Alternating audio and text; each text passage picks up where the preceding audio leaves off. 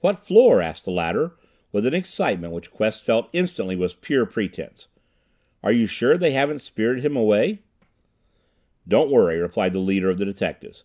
"The alley and roof are covered. We'll take care of the rest ourselves."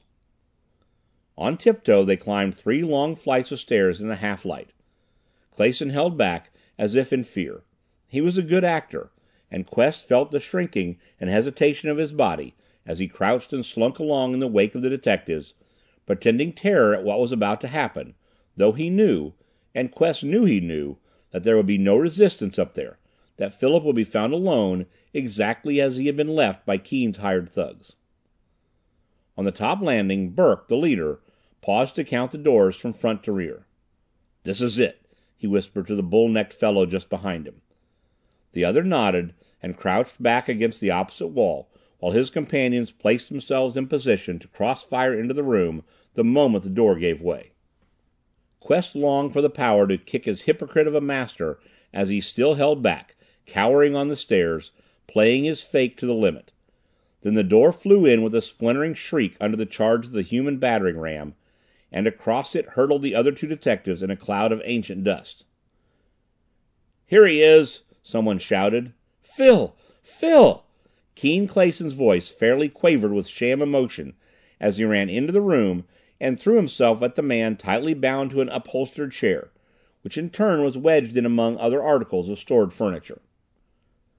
But Philip was too securely gagged to reply, and as Burke slashed the ropes from across his chest he dropped forward in a state of collapse. Stretched on a couch, he soon gave signs of response as a brisk massage began to restore the circulation to his cramped limbs. Suddenly he sat up and thrust his rescuers aside. "What time is it?" he demanded with an air of alarm. "One o'clock," replied Keane before anyone else could answer, patting his brother affectionately on the shoulder, while within him Quest writhed with indignation. "By Jove, Phil, it's wonderful that we got to you in time. Really, how you're not injured?" "No," grunted Philip, "just lamed up. I'll be as fit as ever by tomorrow." "If you feel equal to it," suggested Burke, "I wish you'd tell me briefly how you arrived here. Do you know the motive behind this affair?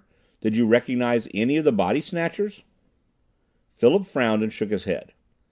"Yesterday noon," he said slowly, "I took the eight passenger Airline Express to Cleveland on business. There were three other passengers in the cabin two men and a woman. Right away I got out a correspondence file and was running over some letters. The next thing I knew I was approaching the ground in the strangest state of mind I ever experienced. My head was splitting, and everything looked unreal to me seemed as if I was coming down on some new planet." "You mean the ship was gliding down to land?" "No, no. I was dangling from a parachute. By the way, where am I now?" "In a Munson Avenue loft." "In Chicago?" Burke nodded. "I guessed as much," frowned Philip. You see, I came down in a field, and then before I could free myself from my trappings I was pounced on, trussed up and blindfolded, by a gang of men. I knew they had taken me a long distance by automobile, but I saw nothing more until they tore the blindfold from my eyes when they left me here." "And they were all strangers to you?" "Yes, those that I saw." "Isn't this enough for just now, Burke?" interrupted Keane, and Quest received an impression of uneasiness that was not apparent in the inventor's tone. After a good rest he's sure to recall things that escape him now. "Just one minute," nodded the detective, turning back to Philip.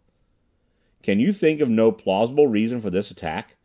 Is there no one who might possibly benefit by putting you temporarily out of the way?"